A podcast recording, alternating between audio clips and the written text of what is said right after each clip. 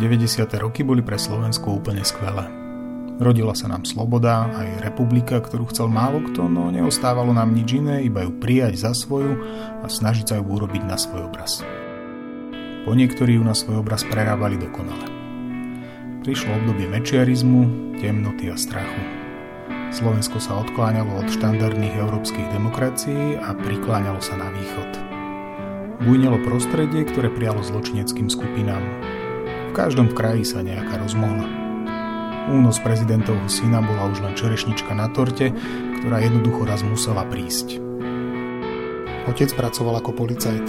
Začínal na obvodnom oddelení v Pohorelskej Maši a odtiaľ to dotiahol až na vyšetrovanie organizovaného zločinu a hodnosť plukovníka.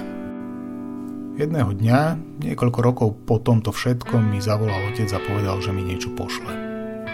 Nepovedal nič viac.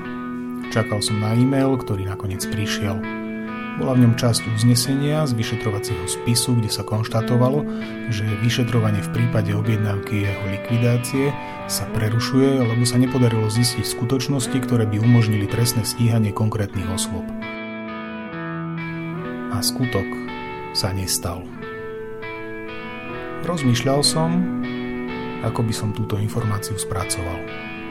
A tak plynul čas a ja som stále rozmýšľal nad tým, ako naložím s tým, čo som sa dozvedel. Poprosil som ho, aby napísal, ako to celé prebiehalo. Od momentu, keď sa dozvedel, že niekto pripravuje jeho likvidáciu, až do momentu, kedy bolo vyšetrovanie v tejto veci zastavené. Zarazilo ma, ako chladne písal o všetkom, čo sa dozvedel. Ako by písal vyšetrovací spis.